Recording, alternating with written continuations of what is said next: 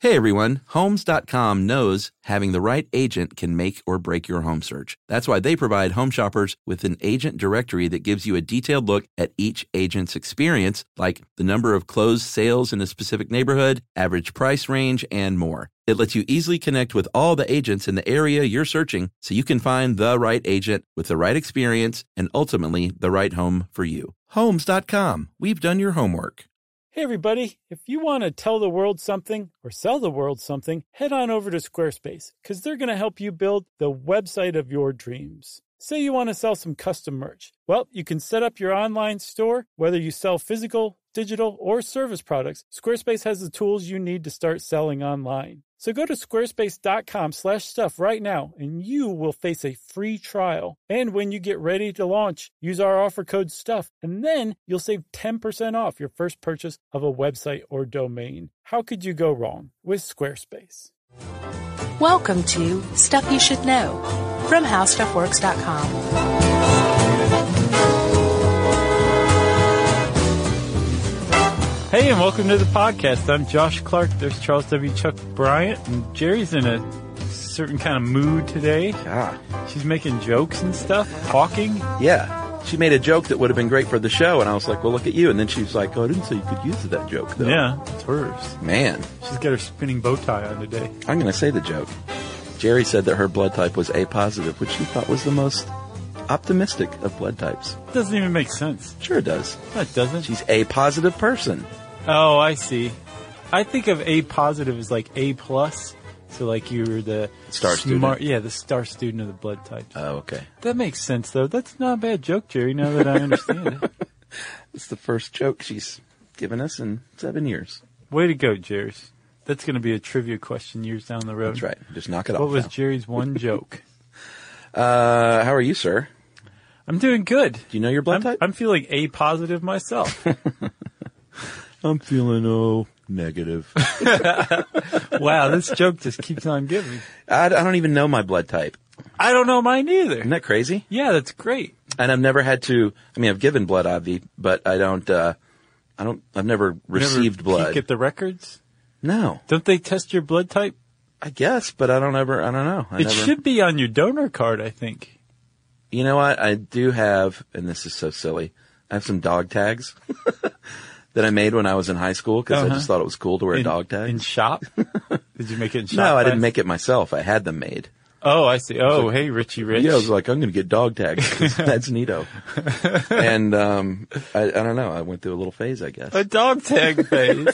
and is your blood type on those? It is, and I actually know where they are, so I could go find that. I can wait. All right, I'll be back. Just give me a couple hours. Well, I legitimately have no idea what my blood type is yeah, because I didn't go through a dog tag phase. yeah. And it's not on my birth certificate. I went and looked. Not there. oh, really? Yeah. Interesting. Was your real name your real name? I think so. I'm, I'm pretty No sure I wasn't an surprises. abducted baby. I've always had this fear that, like, I look at my birth certificate and find out I'm like three years older or something than I thought I was, That's a strange fear. which would explain a lot. Really? Yeah, it's fine. Oh, okay. If you were what? I'm 44 now. If you were 40, yeah, you are. Happy birthday. Thank you. If I was 47, Yeah, you and Julius Caesar just celebrated a birthday. that would be bad. Yeah. Uh, or was it his birthday or he just died? That was No. his death day. Yeah, that was the opposite of his birthday. Yeah.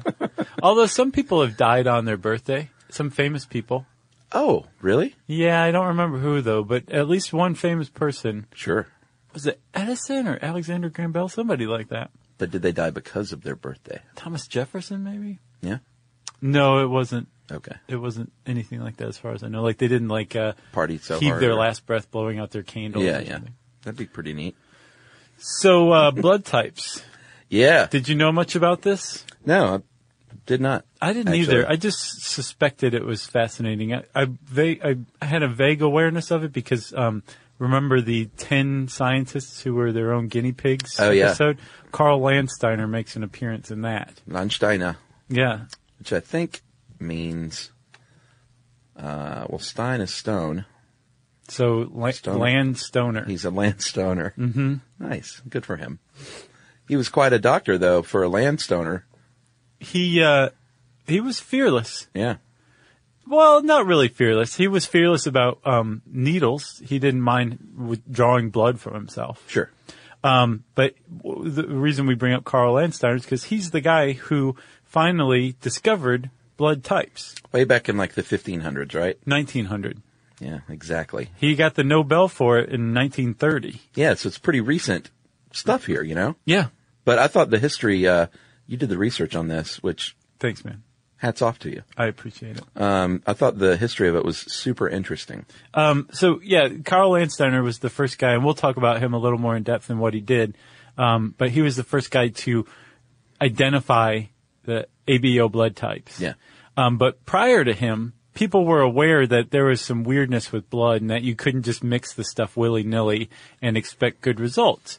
Because for a very long time, humans, thanks to horrible things like vivisection, Yeah. knew that we, our blood was very, very vital. It was a vital life force. Yeah, and um, you know, back in the day, I think we've talked about bleeding and barbers before, but they were real big on taking blood out of people. Um, and at some point, I guess some doctors must have, uh, you know, taken some drugs and thought, I wonder what would happen if we put blood into a person. Right. Well, I mean, if you think about it, if you're like, this is a vital life force, if you have somebody who's dying from bleeding out, like a hemorrhage, exactly. which happened a lot, like during childbirth, for example, Sure. then you would think, "May- maybe if I took some healthy blood and put it into a dying person who's bleeding to death, they'll come back. Yeah, and of course, uh, they had all sorts of like crazy notions back then. So they thought it could, like bleeding someone out, they thought putting blood back in someone could Mm-hmm. cure weird things like insanity, Right. which we, of course, we know now has nothing to do with that kind of thing. Right. So they said, let's try this. Let's see what we can do. Yeah. They didn't start with human blood, oddly enough. Yeah, they I went thought that right was to the weird. animal blood. Yeah. Uh, and it was not good when they started taking blood from animals like cows, calves, and injecting it into human patients. Yeah, there was a French doctor that uh, put calf's blood into a madman. Yeah, Jean Baptiste Denis. Was that the doctor or the That madman? was the doctor. Oh, Okay. And he, um, the madman started to sweat and vomit and, uh, urinate, uh, the color of chimney soot. And I guess the doctor said, yep, he's a madman. And then he gave him another transfusion after that.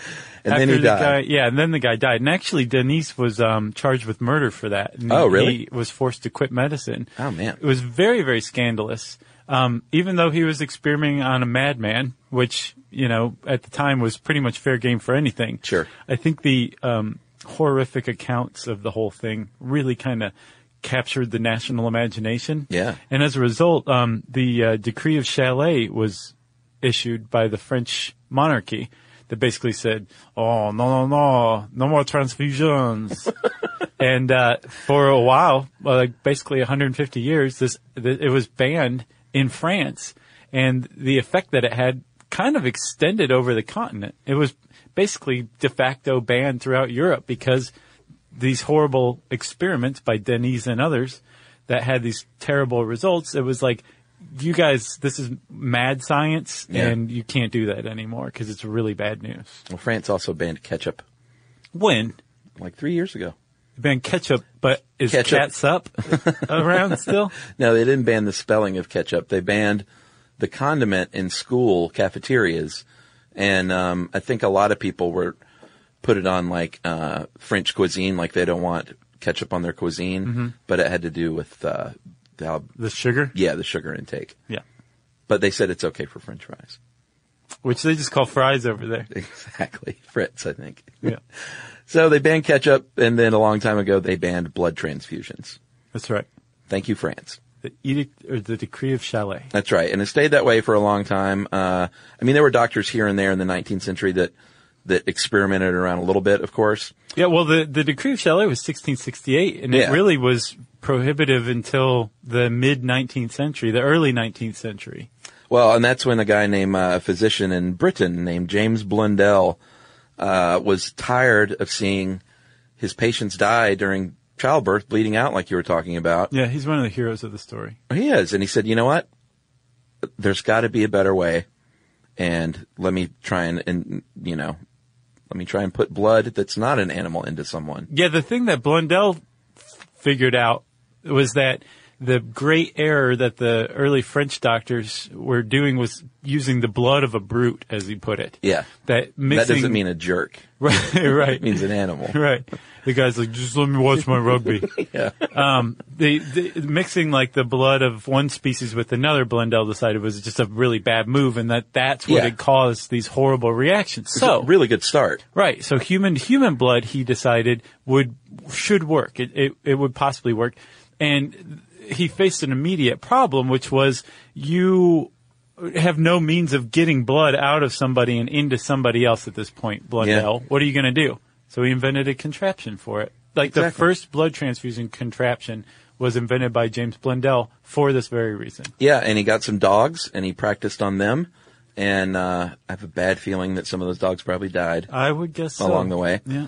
But um, he, he eventually got to a guy that was bleeding to death, and I guess the guy was like, um, "Doctor, I'm bleeding a lot, and could you take some of that blood and put it back into me?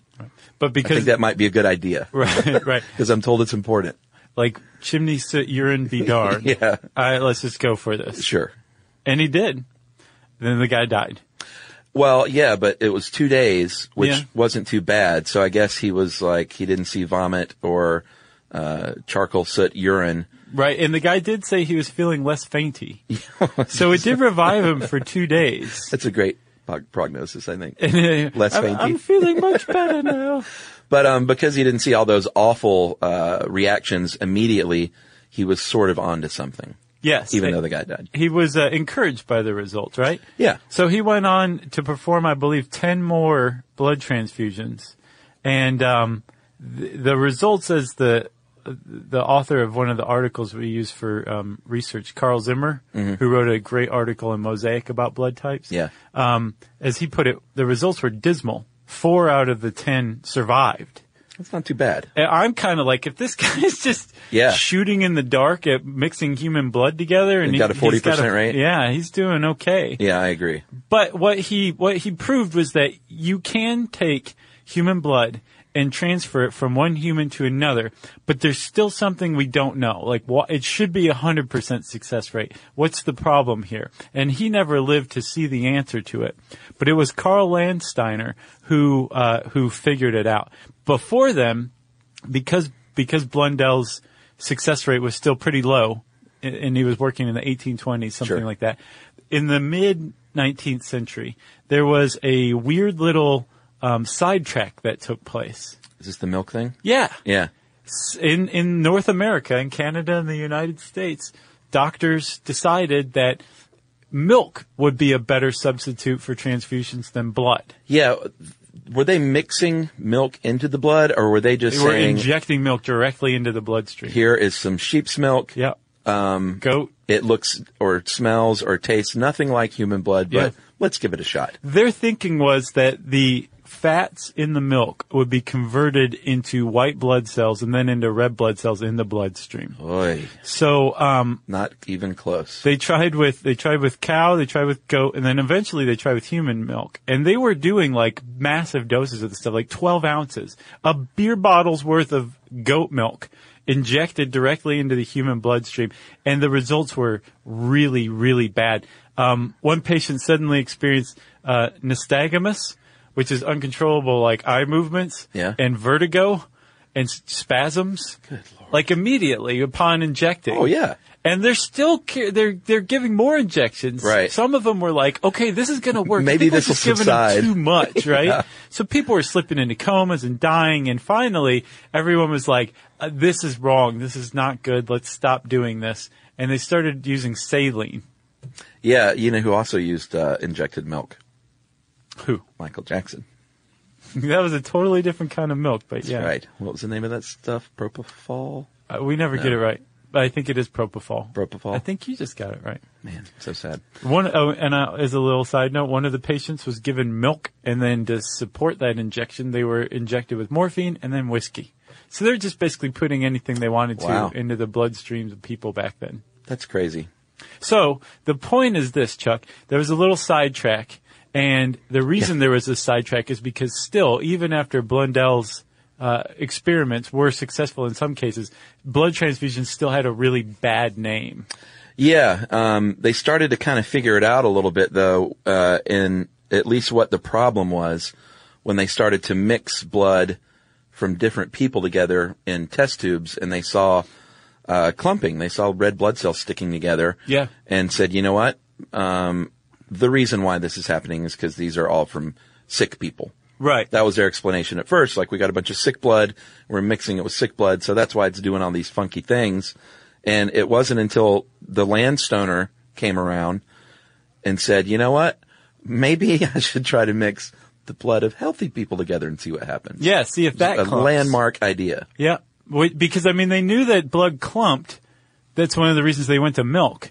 But they, they just thought it was because well you're sick already. There's nothing Yeah. that could be done about that. But yeah, when Landsteiner came along and thought that it was groundbreaking, and he did it with his own blood and with the blood of some of his lab assistants, and he just started taking blood samples and then just randomly mixing together people's blood to see if it clumped. And when it didn't clump, he started mapping these Right. patterns and ultimately came up with what's now known as the ABO blood typing group. Although initially he came up with type A, type B, and type C. Yeah. And then later on we found out about AB.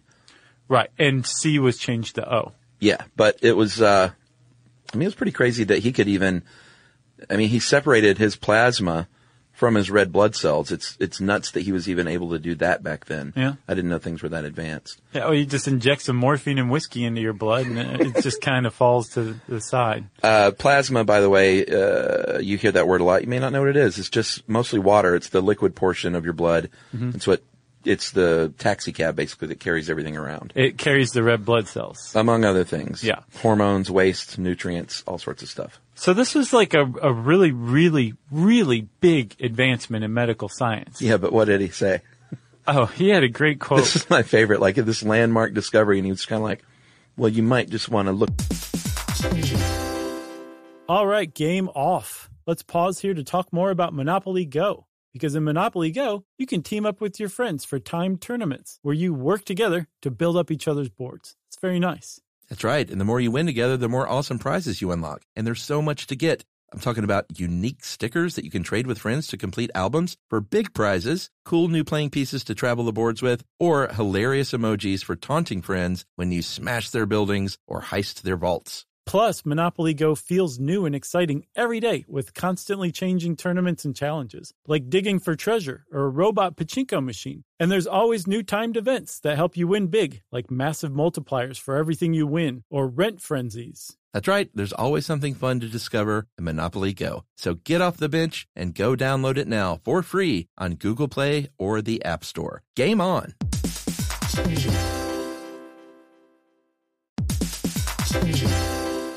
Hey everybody, it's time you heard about Squarespace. Squarespace has the tools you need to create and sell your own website, whether it's an online course or custom merch, Squarespace has you covered. That's right. Courses is a great program. You can start with a professional layout that fits your brand, upload video lessons to teach techniques and skills, and tailor your course with a powerful Fluid Engine editor. That's right, with Fluid Engine, which is a next generation website design system, by the way, it's never been easier for anyone to unlock unbreakable creativity. That's right. And don't forget the commerce side because after that, you can charge a one time fee or you can even sell a subscription. Yeah, so turn your creativity into income with Squarespace courses. And right now, go to squarespace.com slash stuff for a free trial. And when you're ready to launch, use offer code STUFF to save 10% off your first purchase of a website or domain. Squarespace. Look at this. He goes, it might be mentioned that the reported observations may assist in the explanation of various consequences of therapeutic blood transfusions. Yeah. Like it's possible, You you, think so, doctor? morons, that this is what's been killing people all the time. Yeah. There's blood types. I don't know his personality though, so I don't know how to read that. I, I, Sounds a little smarmy. I, I, I took it as he was being uh, very humble. Oh, That's how I took it. that's because you're A positive. That's right. Uh, but what this did was, um, it- it- Save millions and millions and millions yeah, of lives. I mean, it opened the door for everything to come uh, when it comes to blood typing. And after this break, we are going to get a little bit into uh, what these blood types are and what they mean.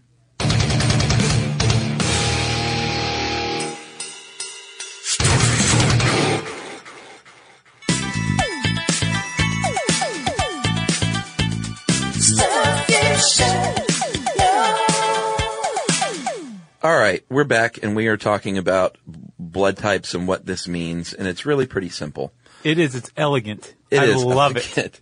Uh, on your red blood cells, um, you have you can have lots of things, but you can have sugars and proteins, and those sugars and proteins can be expressed as antigens, and uh, antigens are something that your immune system says, "Hey, you got a foreign invader coming. You might want to do something about it." Right. It's something that your a body can take as a foreign invader, even if it's not a foreign invader, or Right. even if it's not harmful. But it's something that's found on the surface of your red blood cells. Like pollen is an antigen. We talked about that in the allergy podcast. Right. So a blood type s- at its core is just a description of what kind of antigen is found on the surface of your red blood cells. Right, which is just a sugar or a protein. Right, depending. So if you're uh, if you have A type blood, you have the A antigen present on your cells. If you have B type blood, you have the B antigen. If you have O type blood, you have neither A nor B. And then if you have AB, you have both A and B antigens pl- present on on the surface of your blood. That's right. Sounds pretty simple. There's no real issues here, except that blood types are also associated with the type of antibody your blood produces, your body produces, right? That's right, and that's a protein that your immune system uh, uses to attack a foreign Antigens. invader or Yeah. what it thinks is a foreign invader. Sure.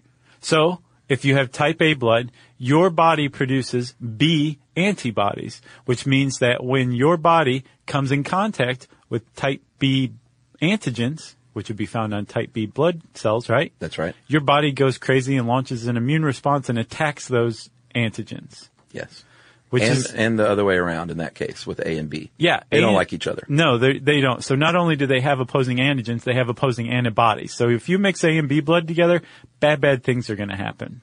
Yeah. and you know what? You can also be allergic to your own blood, Yeah, which is not good. When we talked about mistaken identity, uh, that is something called hemolytic anemia Mm-hmm. and um, immune hemolytic anemia, and that's.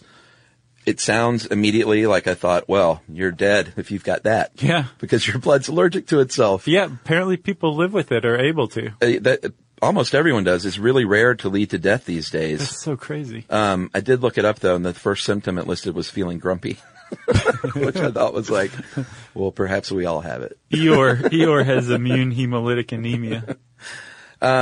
So, like we said, A and B do not like each other uh, at all. Uh, I think you said they're like the Hatfields and the McCoys of blood types. Yeah, I mean they're in a complete opposition to one another. That's right. Uh, type O though is different. Yeah. So type O gets doesn't have along with everybody. it does. It doesn't have any antigens on That's its on the blood cell surface. So as far as blood transfusions go, you could take type O and give it to type B people, type A people, and type O people, and even type AB people, which makes type O the universal donor. Right. O negative specifically, but that sounds all great, and it Mm-hmm. is, But because it doesn't have antigens, it uh, produces antibodies against A and B antigens. Yeah. I'm sorry, antibodies against A and B antigens. That's what you said. Oh, okay. Which means it can only accept O transfusions. Yeah, which is sad because it's they're the universal donor. They can give. But they can't. they they, can can't take. only get from other O's. Yeah. Because they have antibodies against everything but O's, right? AB is the opposite of O. They're actually the universal recipient. Right. They have the A and B antigen on the uh, surface of the red blood cells, but like you said, they are the universal recipient. So that's great. They don't have any antibodies at all. Right. So they It's can so take strange. they can take A, they can Yeah. take B, they can take O, but they have the antigens A and B. So A, B, or O can't take AB blood. Yeah. So they just take, take, take. to recap, I'm sure I have AB blood. I'm positive of it. you think? Yeah. To recap, there's a handy little chart here which uh, we do not have. No, but it's from the uh, American Red Cross website. Yeah, like I think everyone that works at the Red Cross probably has this printed out like in their wallet. I'm sure. So know. everyone who's listening to this in the Red Cross, share it with somebody. Group O though can donate red blood cells to anybody. Group A can donate red blood cells to A's and ABs. Group B can donate red blood cells to B's and ABs. Yeah. And group AB can donate to other ABs but can receive it from all others. Take, take, take. Pretty neat. Um, so there you go. That's the type ABO blood type. And it's pretty, it was a sweeping discovery. And that's it, right? No more about blood types. no, this is the end. Beautiful friend. It is not. The end. Uh, no, because it turns out the ABO blood typing or blood groups are really one of many. 22 we're up to by now. Yeah, remember earlier I was talking about, um, Positive or negative? well, that too, but, uh, I was talking about the, Dog tags? yeah, I was talking about that too. Sugars? What else? Proteins. Boom. Sugars? Yes, sugars and proteins Awesome. are the two different antigens that you can have on your red blood cells. We said that the ABO uh, grouping are the sugars, so that leaves the proteins, and that's where you get into the RH. Uh, if you've ever heard your blood is negative or positive, it was named after the rhesus monkey, spelled R H E S U S, which they were obviously the test subjects. It basically just says if you are positive for that protein or negative for that protein. Yeah, it's just, it's another antigen and either you have it or you don't. Boom. So you can be O negative, O positive. So you- that would mean that you are in the O type blood group. So you have O sugar antigens on, or you're no, you don't have A or B on your blood cell surface. Right. But if you're O positive, you would have neither A or B on your surface, but you would have the rhesus antigen on there. Right. And just like the ABO types, the RH types don't mix either. No, as a matter of fact, there's a really terrible condition called um, mother fetus incompatibility, which the means the mother is Rh negative and the baby is Rh positive. Yeah. So as the baby's developing, its blood cells that carry the Rh uh, antigen are taken as foreign invaders by the mother's blood. So the baby, the fetus, is attacked by the mother's immune system. Not a good position for a fetus No. to be in. But this is also uh, very treatable these days. Yeah, I got that impression. Yeah, I looked into it. It used to be a really scary thing, obviously, but now uh, they know how to treat it. And I think on the first, uh, your firstborn, it's not really a big deal at all Oh yeah, and the reason why because the blood's not mixing, right? Right. Well, no, that first exposure, your body's like, what the heck is this? It gets caught okay. off guard. Second one, it's kind of like, fool me once, shame on you. Fool me twice, I'm going to get you. And it goes after the fetus. And then it just gets, this immune response gets more and more heightened with each pregnancy. I, um, I'm almost positive that's the case. I ran across it during, um, during research for this.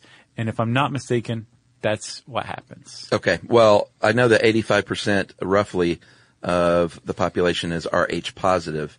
So uh, you have much more likelihood to be RH positive than negative Okay. in life. I didn't know that. I would have guessed negative would be more common. Why?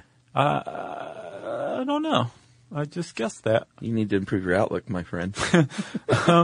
So uh, the RH blood groups, the ABO blood groups, they're two of, um, I think 22 at least total blood groups that have been identified. There's other ones like Diego, Kidd, Kell, Duffy blood groups, and all of them are descriptors of antigens that can be found on the surface of a person's red blood cells. So your blood type can go far beyond A positive or O negative. Yeah. It can be like A negative, Duffy positive, Kell um, to the third power. really?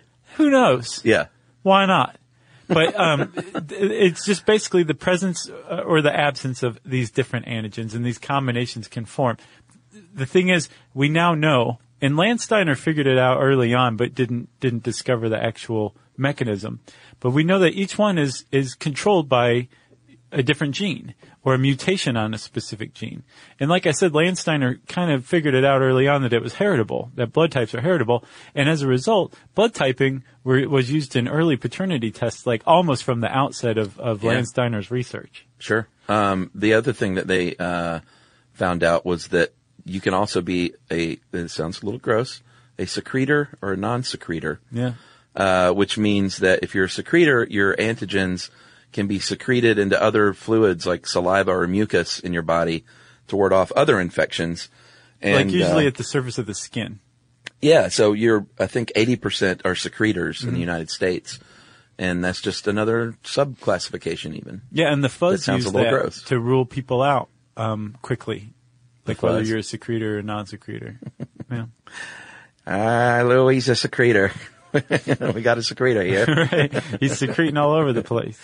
Um, so, like you said, land uh, the landstoner determined that you could test paternity, and because of that, in the 1990s, uh, that led to the discovery of that ABO gene. Yeah. And basically, if uh, you can have that A antigen be expressed, or if something is a little tweaked, you can have that B antigen expressed. Right. Or if they're both tweaked, you can have both AB. I think in that case, you inherit the A mutation from one parent and the G mutation from another parent. Yeah. Did you say G? B- Uh, B. the G. There's another blood type, the AG. I just came up with it.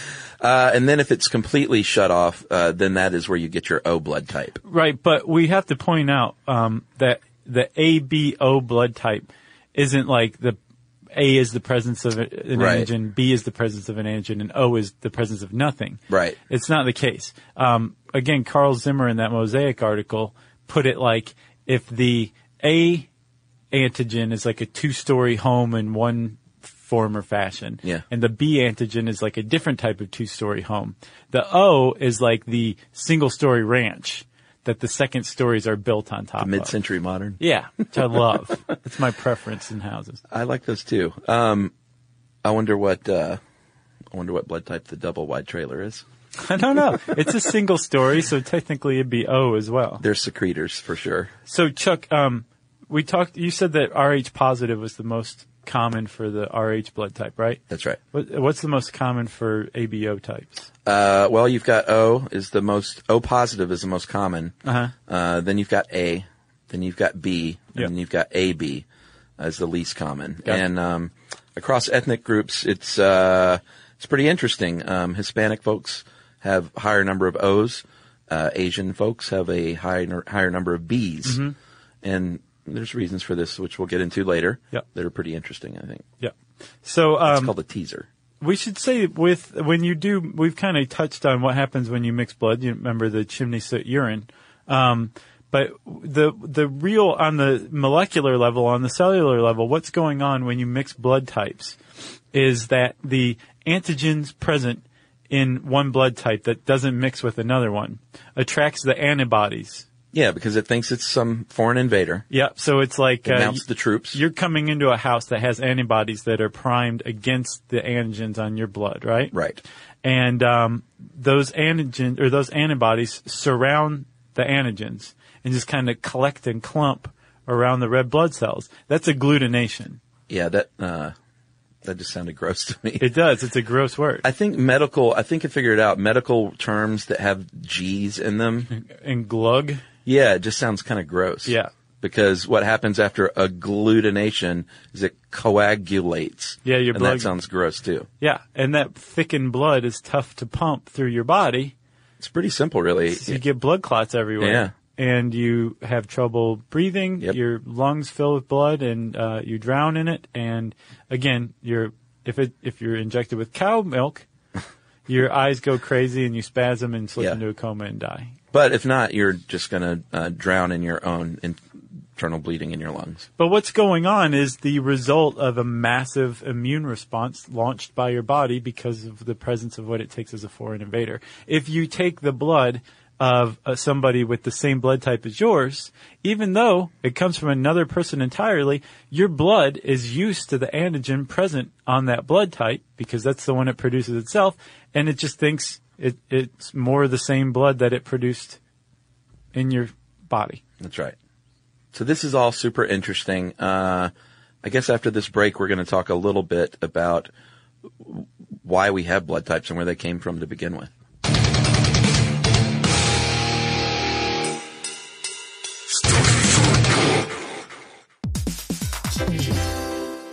All right, game off. Let's pause here to talk more about Monopoly Go. Because in Monopoly Go, you can team up with your friends for timed tournaments where you work together to build up each other's boards. It's very nice. That's right. And the more you win together, the more awesome prizes you unlock. And there's so much to get. I'm talking about unique stickers that you can trade with friends to complete albums for big prizes, cool new playing pieces to travel the boards with, or hilarious emojis for taunting friends when you smash their buildings or heist their vaults. Plus, Monopoly Go feels new and exciting every day with constantly changing tournaments and challenges, like digging for treasure or a robot pachinko machine. And there's always new timed events that help you win big, like massive multipliers for everything you win or rent frenzies. That's right, there's always something fun to discover in Monopoly Go. So get off the bench and go download it now for free on Google Play or the App Store. Game on! Hey everyone, Homes.com knows having the right agent can make or break your home search. That's why they provide home shoppers with an agent directory that gives you a detailed look at each agent's experience, like the number of closed sales in a specific neighborhood, average price range, and more. It lets you easily connect with all the agents in the area you're searching so you can find the right agent with the right experience and ultimately the right home for you. Homes.com, we've done your homework.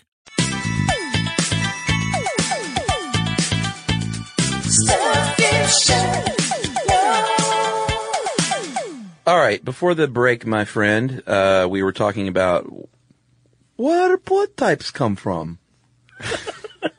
It's true. I That's didn't your- realize that was the title of the segment. Eh, well, I had no, I I don't even know what that accent was or who that was supposed to be. just It came was out. the one group that you can make fun of now, which Yeah. is this non-existent one you just made. the uh, indefinable group. I was thinking about that the other day. Is there anybody left? Germans? You can make fun of Germans still, right? You can make fun of white men Oh yeah. because, like, Been asking for it for millennia. totally. Yeah. There's nothing you can say to a white man that is, you know, truly offensive. It's true. Yeah, I guess it is. Sad. Man, this just took a really surprising turn. I remember my sociology teacher in college uh, taught us that. Oh yeah. Yeah, because they were, he was putting up bad words about different races and ethnic groups and sexes, and he's like, "You might notice something." He's like, "There's no word that you can call a white man that is truly, truly offensive, Yeah. and there there really isn't. I mean, true. a d bag, I guess, but that's not offensive. You're just either that or you're not. Yeah, it's the truth or it's not. All right, so let's get back to blood types. Where did it come from? I know who it is. It's Balki Bartakamus. Ah, I can't make. No, he was from an unknown country, right? Yeah, Mykonos. Yeah, there you go. Yeah. All right. So primate species, my friend. Uh, we found out that primate species had blood that you could mix with human blood. It wasn't a cow, it wasn't a sheep, but primates because they're closer uh, relatives than cows and sheep to us. Well, that's what that was the assumption, but still, scientists were kind of scratching their heads. They're like, "Oh, wait a minute, you know, what are we to make of this?" Because it suggests two things. It suggests that either blood types are so old Yeah. that they predate human and uh, like chimps and gorillas' Divergence, yeah. divergence. yeah. So we we share some sort of uh, common ancestor that s- have blood types itself, or that blood types evolved uh, independently in different species because it's like such a great idea, right? Right.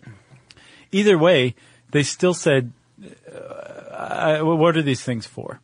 Yeah, and some people uh, for a long time said that O was the original, the OG blood type. Yeah, which makes sense because it's the simplest one. Yeah, and they thought that you know our original ancestors in uh, Africa had type O. Uh, other people thought AB might have been the original because um, it evolved into AB and O, which that sort of makes sense too in one lens.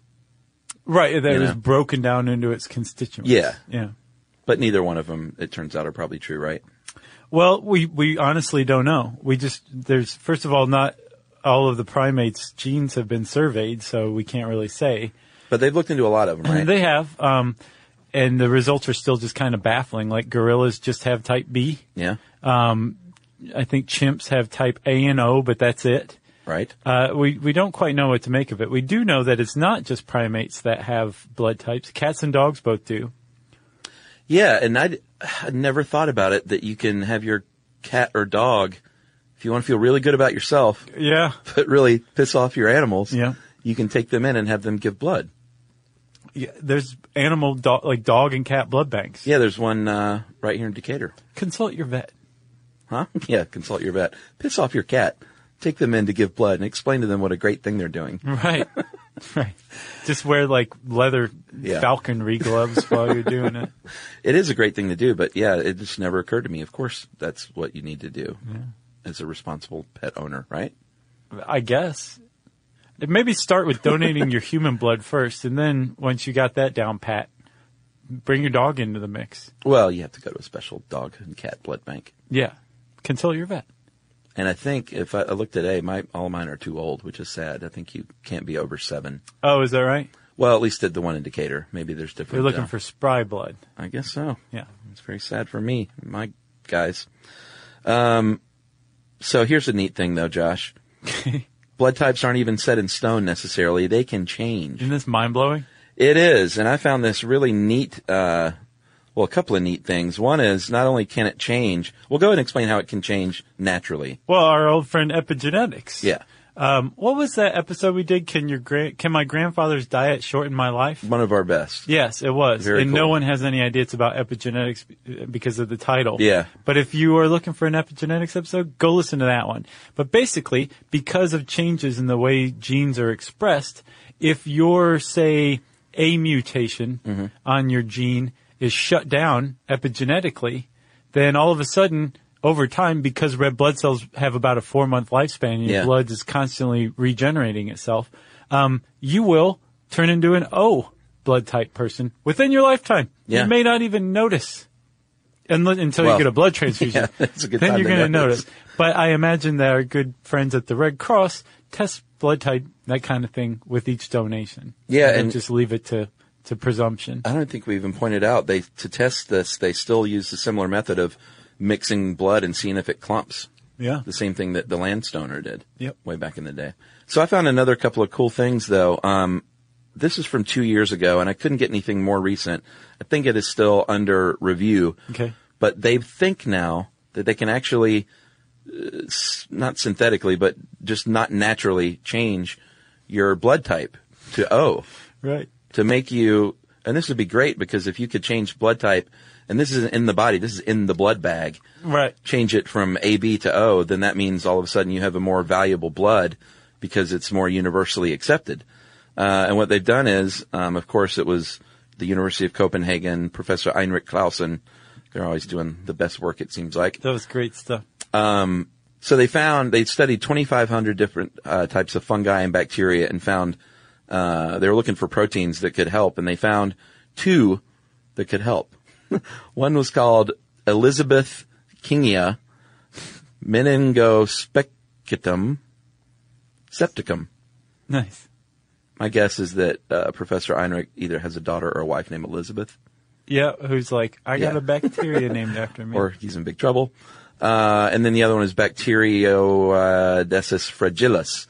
And basically those two uh, y- yielded enzymes that remove those A and B antigens. yeah, they just shear those sugars off. They go and eat Crazy. it. And made it the O type. Yeah. So I don't know where that's at now, but that was just from two years ago. Uh, and then this, this case of this girl that doctors say is a one in six billion event. Uh, at nine years old, she got a liver transplant and Mm-hmm. everyone knows when you get an organ transplant, getting it to take is a big deal. Yeah. Uh, not having it rejected. And what they do is they give you medication, usually for life, to make sure it stays not rejected. What they found with her was that when she got her new liver, the drugs actually made her sick, the ones to keep her from rejecting it. And what they found when they tested her blood was that her body was changing its blood type and completely changed its blood type to where she didn't need those drugs anymore. It Or- changed from O negative to O positive, right? Yep. And she completely went off those drugs. And I think she's like 20 years old now.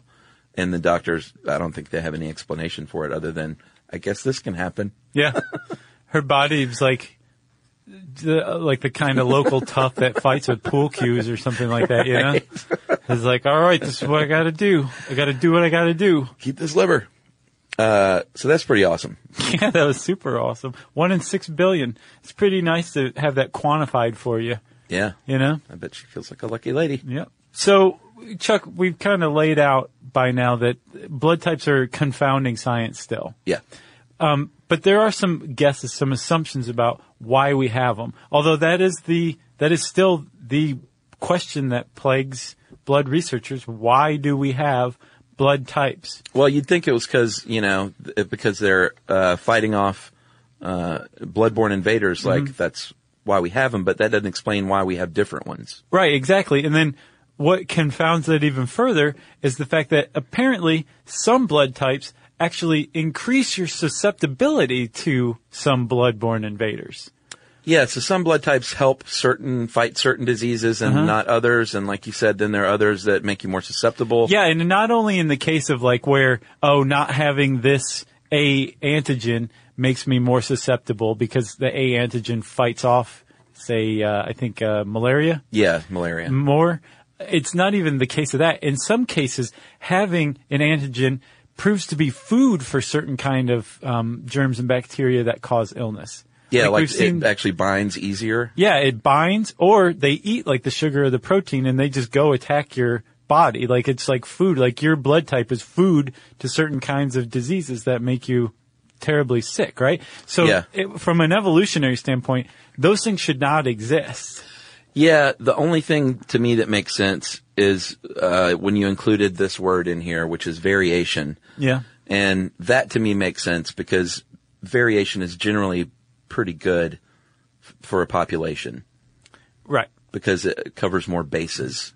Uh, and in this case, that may be why. I mean, they have found uh, Kevin Kane, this guy at University of Toronto, did a lot of investigating on this and found that, like you said, it, it was type O um, protects against malaria better. Type A makes you more susceptible to pol- uh, smallpox. Yeah. Type B, you're more likely to be infected by E. coli. So it's just uh, you should know what your blood type is and what you're more likely to get and not get. Yeah. I and- would think. And again, remember we said that um, that some some antigens serve as binding sites for certain kinds of bacteria. Yeah. Same thing with the norovirus, um, which has nothing to do with your Yeah, that bloodstream doesn't seem to make any sense at first. at first until you find out that not only does um, do the does your body express your blood type antigens on the surface of your b- red blood cells, it also expresses them on the surface of the cells that line your gut. Right. and norovirus has a lot to do with your gut. So specifically, I think if you're type O, you um, have basically what accounts what amounts to a landing pad for um, norovirus to bind to, and you are really going to be hating it compared to everybody else on the cruise ship that has type A, B, Right. or AB. Or if you're type O, you might uh, get a ruptured Achilles tendon or an ulcer a little more easily. Isn't that weird? Yeah, they've linked a lot of Yeah. a lot of susceptibility to illnesses to different blood types. So uh, infections, cancers, memory loss, heart disease. Yeah. Get this: type A blood types are most most susceptible to stress, which makes a lot of sense because the type A personality is like Uh, the I don't think those are linked. go go go, Yeah. let's get things done kind of thing. Yeah. Type A. But that's not what, you know. We don't know. Uh, well, all this ignorance, though, uh, led to uh, a discovery. Well, it didn't lead to, but it's exemplified by the discovery in 1952 in Bombay. Um, patients that didn't have A, B, O blood type at all. yeah. Confounding. It's called the Bombay phenotype, and it was Yeah. discovered in the 50s. And basically, it's um, It's really rare. it's it, again Carl Zimmer comes in to say if uh, O's that single story ranch and A is a two story and B is a two story house, then this Bombay phenotype is an empty vacant lot. Yeah. Like these are the guys that have nothing there. as- Yeah. As far as AB goes. In uh, in India, you're about one in ten thousand. Uh, you have one in ten thousand chance of having this um, blood type, and one in four million in the world. But the, the thing that's confounding about it is these people don't appear to be any more or less fit or healthy Yeah. than people in the ABO blood group. Yeah, it's just if you need that blood, you're in bad shape. Yeah, you have to get Bombay. because I think uh, I think blood has a shelf life of about forty-two days. So, I mean, imagine places like India and Bombay, especially, they probably have a lot more of this on hand. But if you're traveling in the United States, maybe you might have a bit of a time if you're bleeding out. I would guess so. Uh, it was also a General Hospital subplot. Was it really? yeah, I was just poking around, and it was like a leave it to soap opera to make that like the rarest blood type a subplot, Mm-hmm. a paternity subplot. it was how they proved out paternity for one of the. oh, doctors. somebody had the Bombay phenotype. Oh yeah, they're like it is you because you have the Bombay phenotype. and you're a secretor. Say the fuzz. Gross. So we've talked about how the blood types are they make you more or less susceptible to disease, right? Yeah. They think that that's one of the reasons why um, different blood types appear in different um, ethnic groups differently.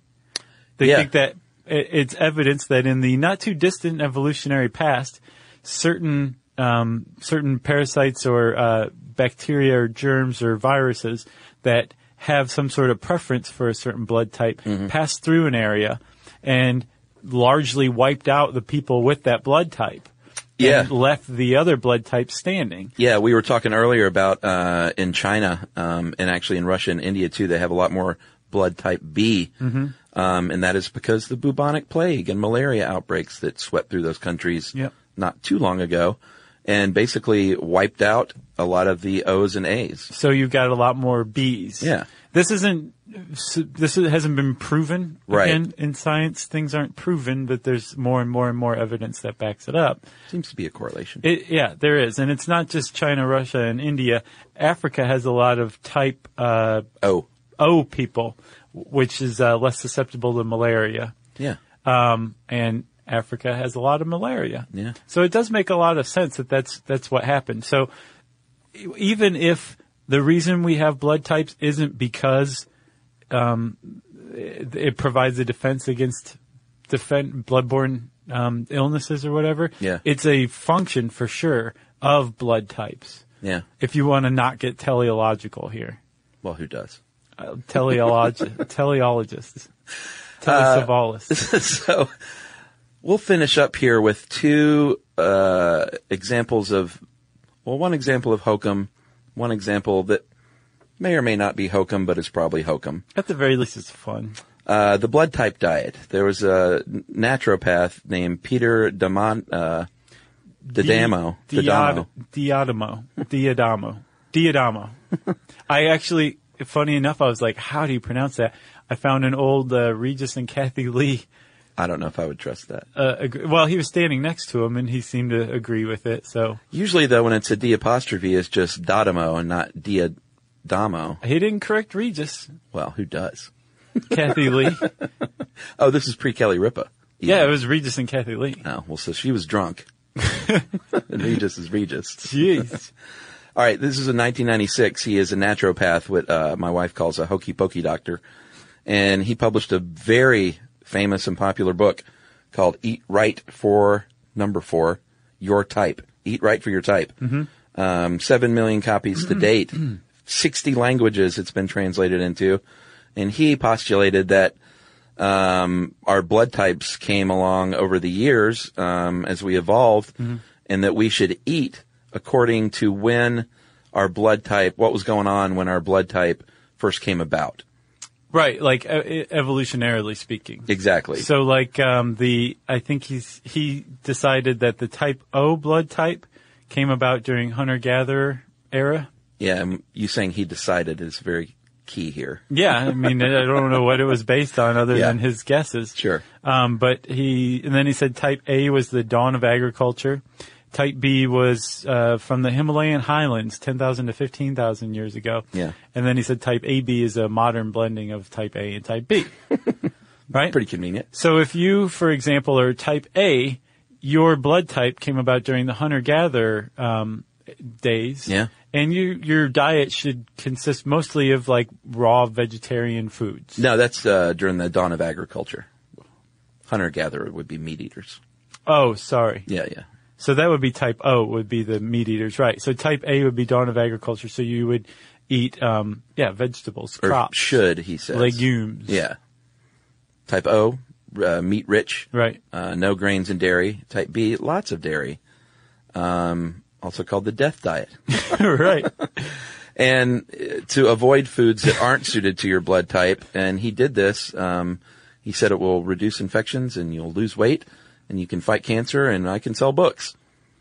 A lot of books. Pretty much was the reason. And they've done testing over the years. Well, the Red Cross of Belgium did. Well, a lot of people have. And they've all said this is not true. No, they the Red Cross of Belgium did a survey of a thousand studies and found no direct evidence supporting the health effects of the ABO blood type diet. End quote.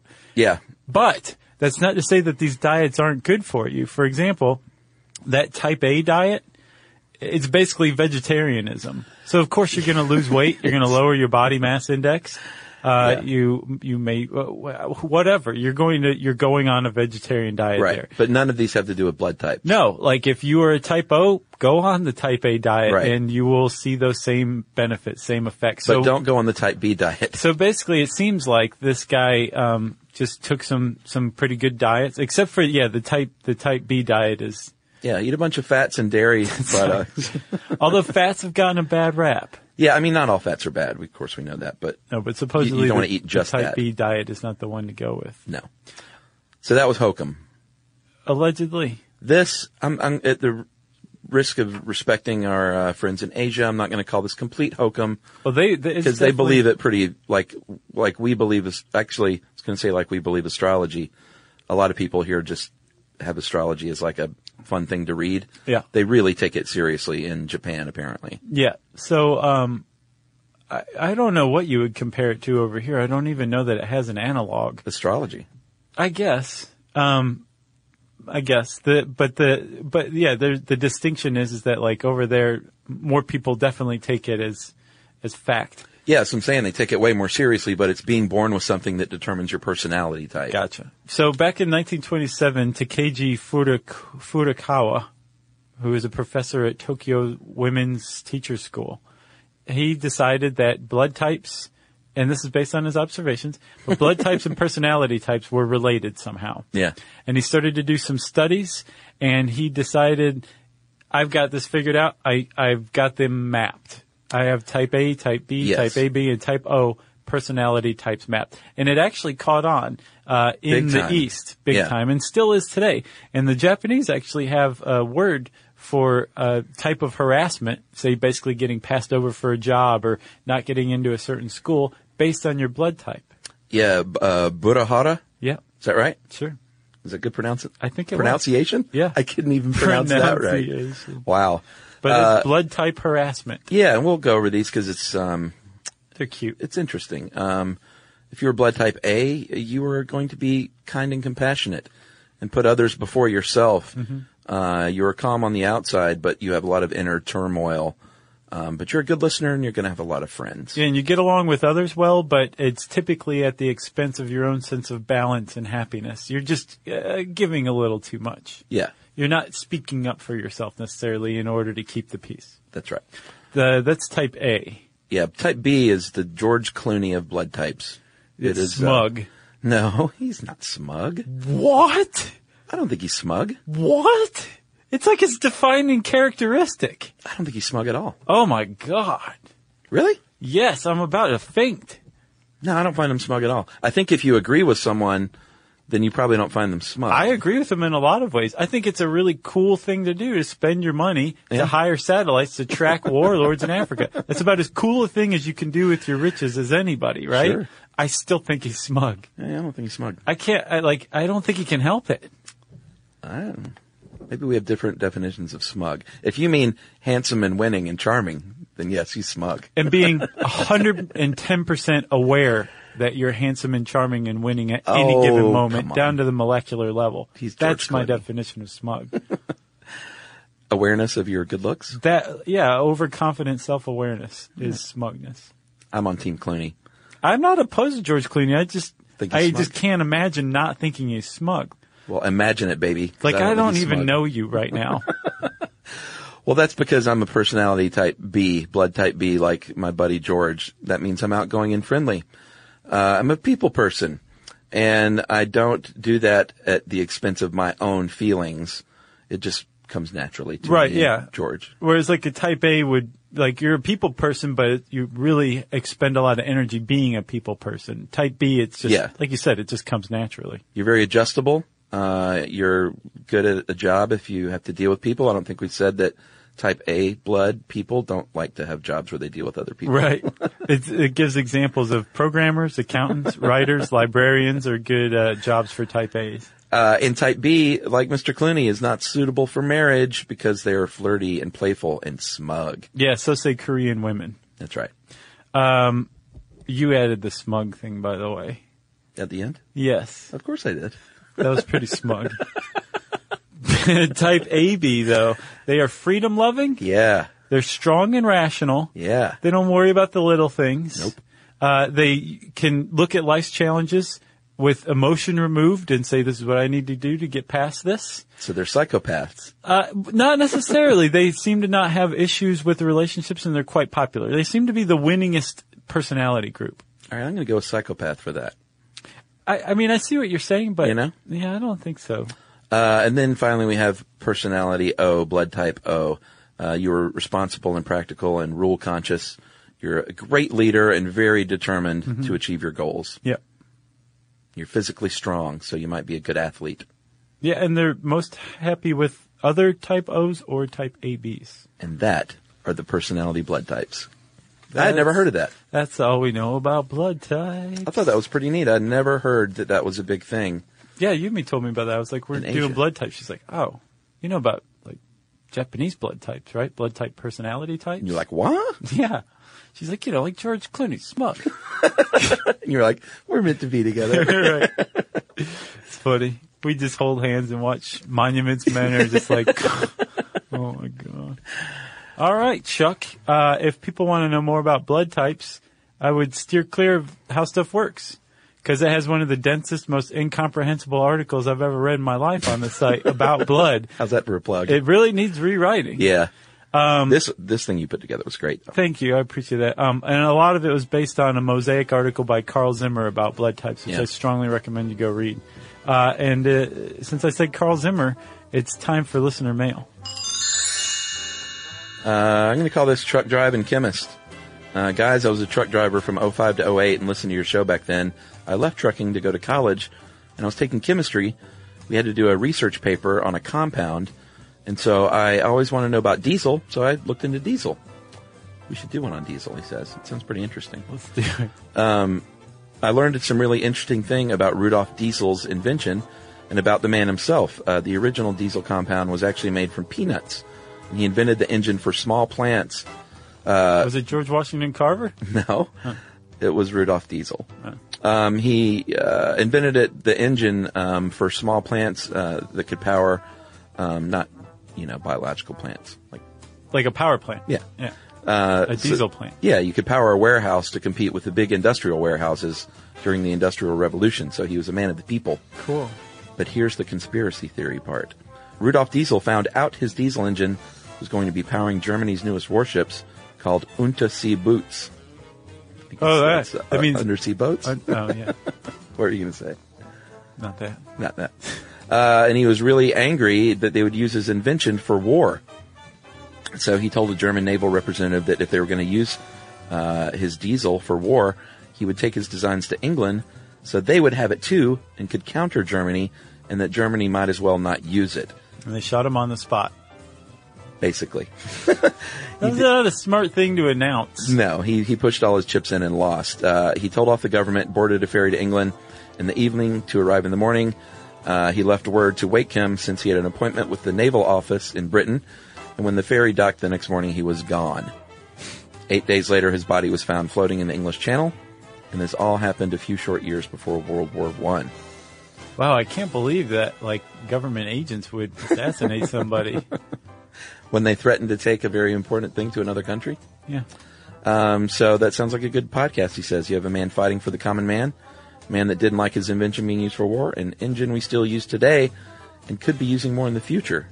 And that is from Russ Fortney. Russ, my friend, I think you just did a little mini podcast. Very right neat. there. Thanks a Sure. lot for that. Man, I love, love history. Me too. Love history. Never knew about Rudolph Diesel. No, no idea. I didn't even know it was somebody's last name. I just I didn't assumed either. it was a thing, you know? Uh, yeah, me too.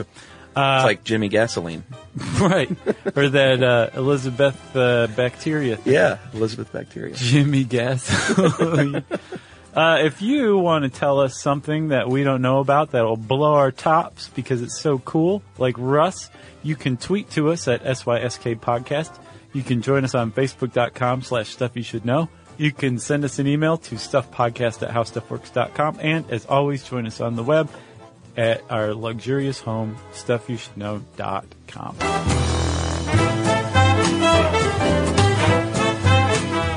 For more on this and thousands of other topics, visit howstuffworks.com.